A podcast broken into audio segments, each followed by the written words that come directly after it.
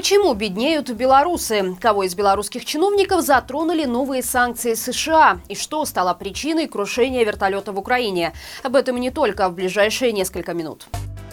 В городе Бровары Киевской области сегодня утром разбился вертолет. Он упал между детским садом и жилым домом, после чего начался пожар. В результате погибли трое детей, еще 15 пострадали. Также не выжили и все 9 пассажиров вертолета, среди которых были глава МВД Украины Денис Монастырский, его заместитель Евгений Енин и государственный секретарь Юрий Лубкович. Сообщается, что они летели в командировку в одну из горячих точек. Что стало причиной крушения, пока неизвестно. В МВД Украины Украины, а также в воздушных силах ВСУ заявили, что говорить о причинах катастрофы пока рано.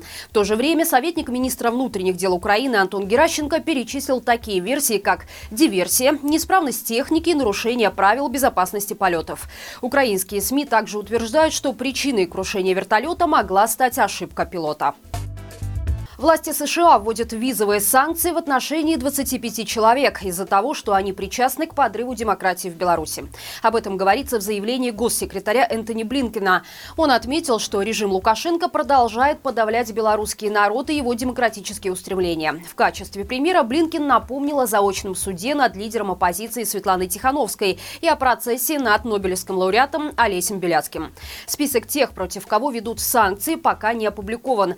Блинкин указал, что что в их число в том числе вошли члены парламента, которые принимали репрессивные законы. Госсекретарь также отметил, что за два года визовые ограничения введены уже в отношении 322 представителей режима. Тем временем накануне стало известно, что новые санкции против Беларуси планирует принять и Евросоюз. Как сообщил корреспондент «Радио Свобода» в Брюсселе Рикард Йозвик, это может случиться уже в феврале. Доходы белорусов стремительно падают. Это не скрывает даже официальная статистика. В январе-ноябре прошлого года снижение составило около 4%.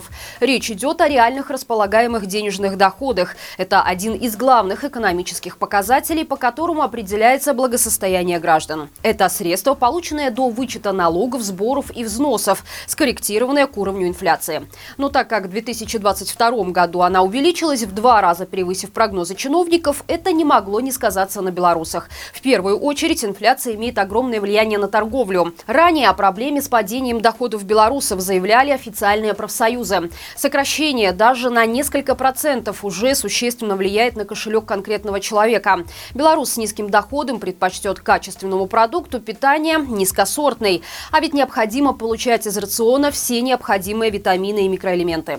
Напомним, осенью прошлого года Лукашенко заявил, что с помощью сдерживания цен в стране удалось сохранить объединить все усилия по повышению зарплаты пенсии. Так ли это? Пишите свое мнение в комментариях.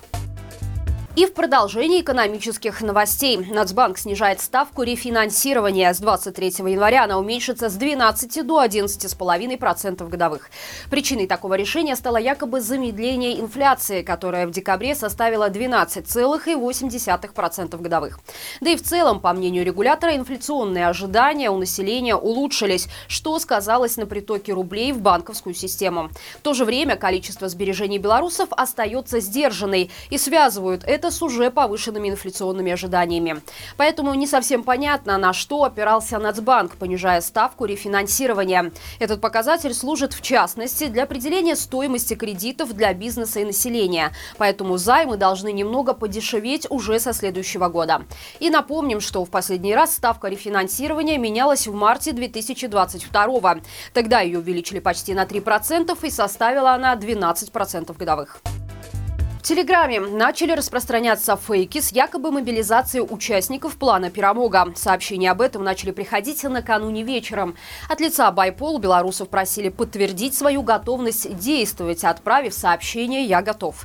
Делать этого ни в коем случае нельзя. Вместо этого фейковый аккаунт нужно заблокировать. Всю информацию о плане вы можете получить только через один оригинальный чат-бот «Пирамога» и следить только за официальными источниками информации от Байпола и Объединенного перехода народного кабинета.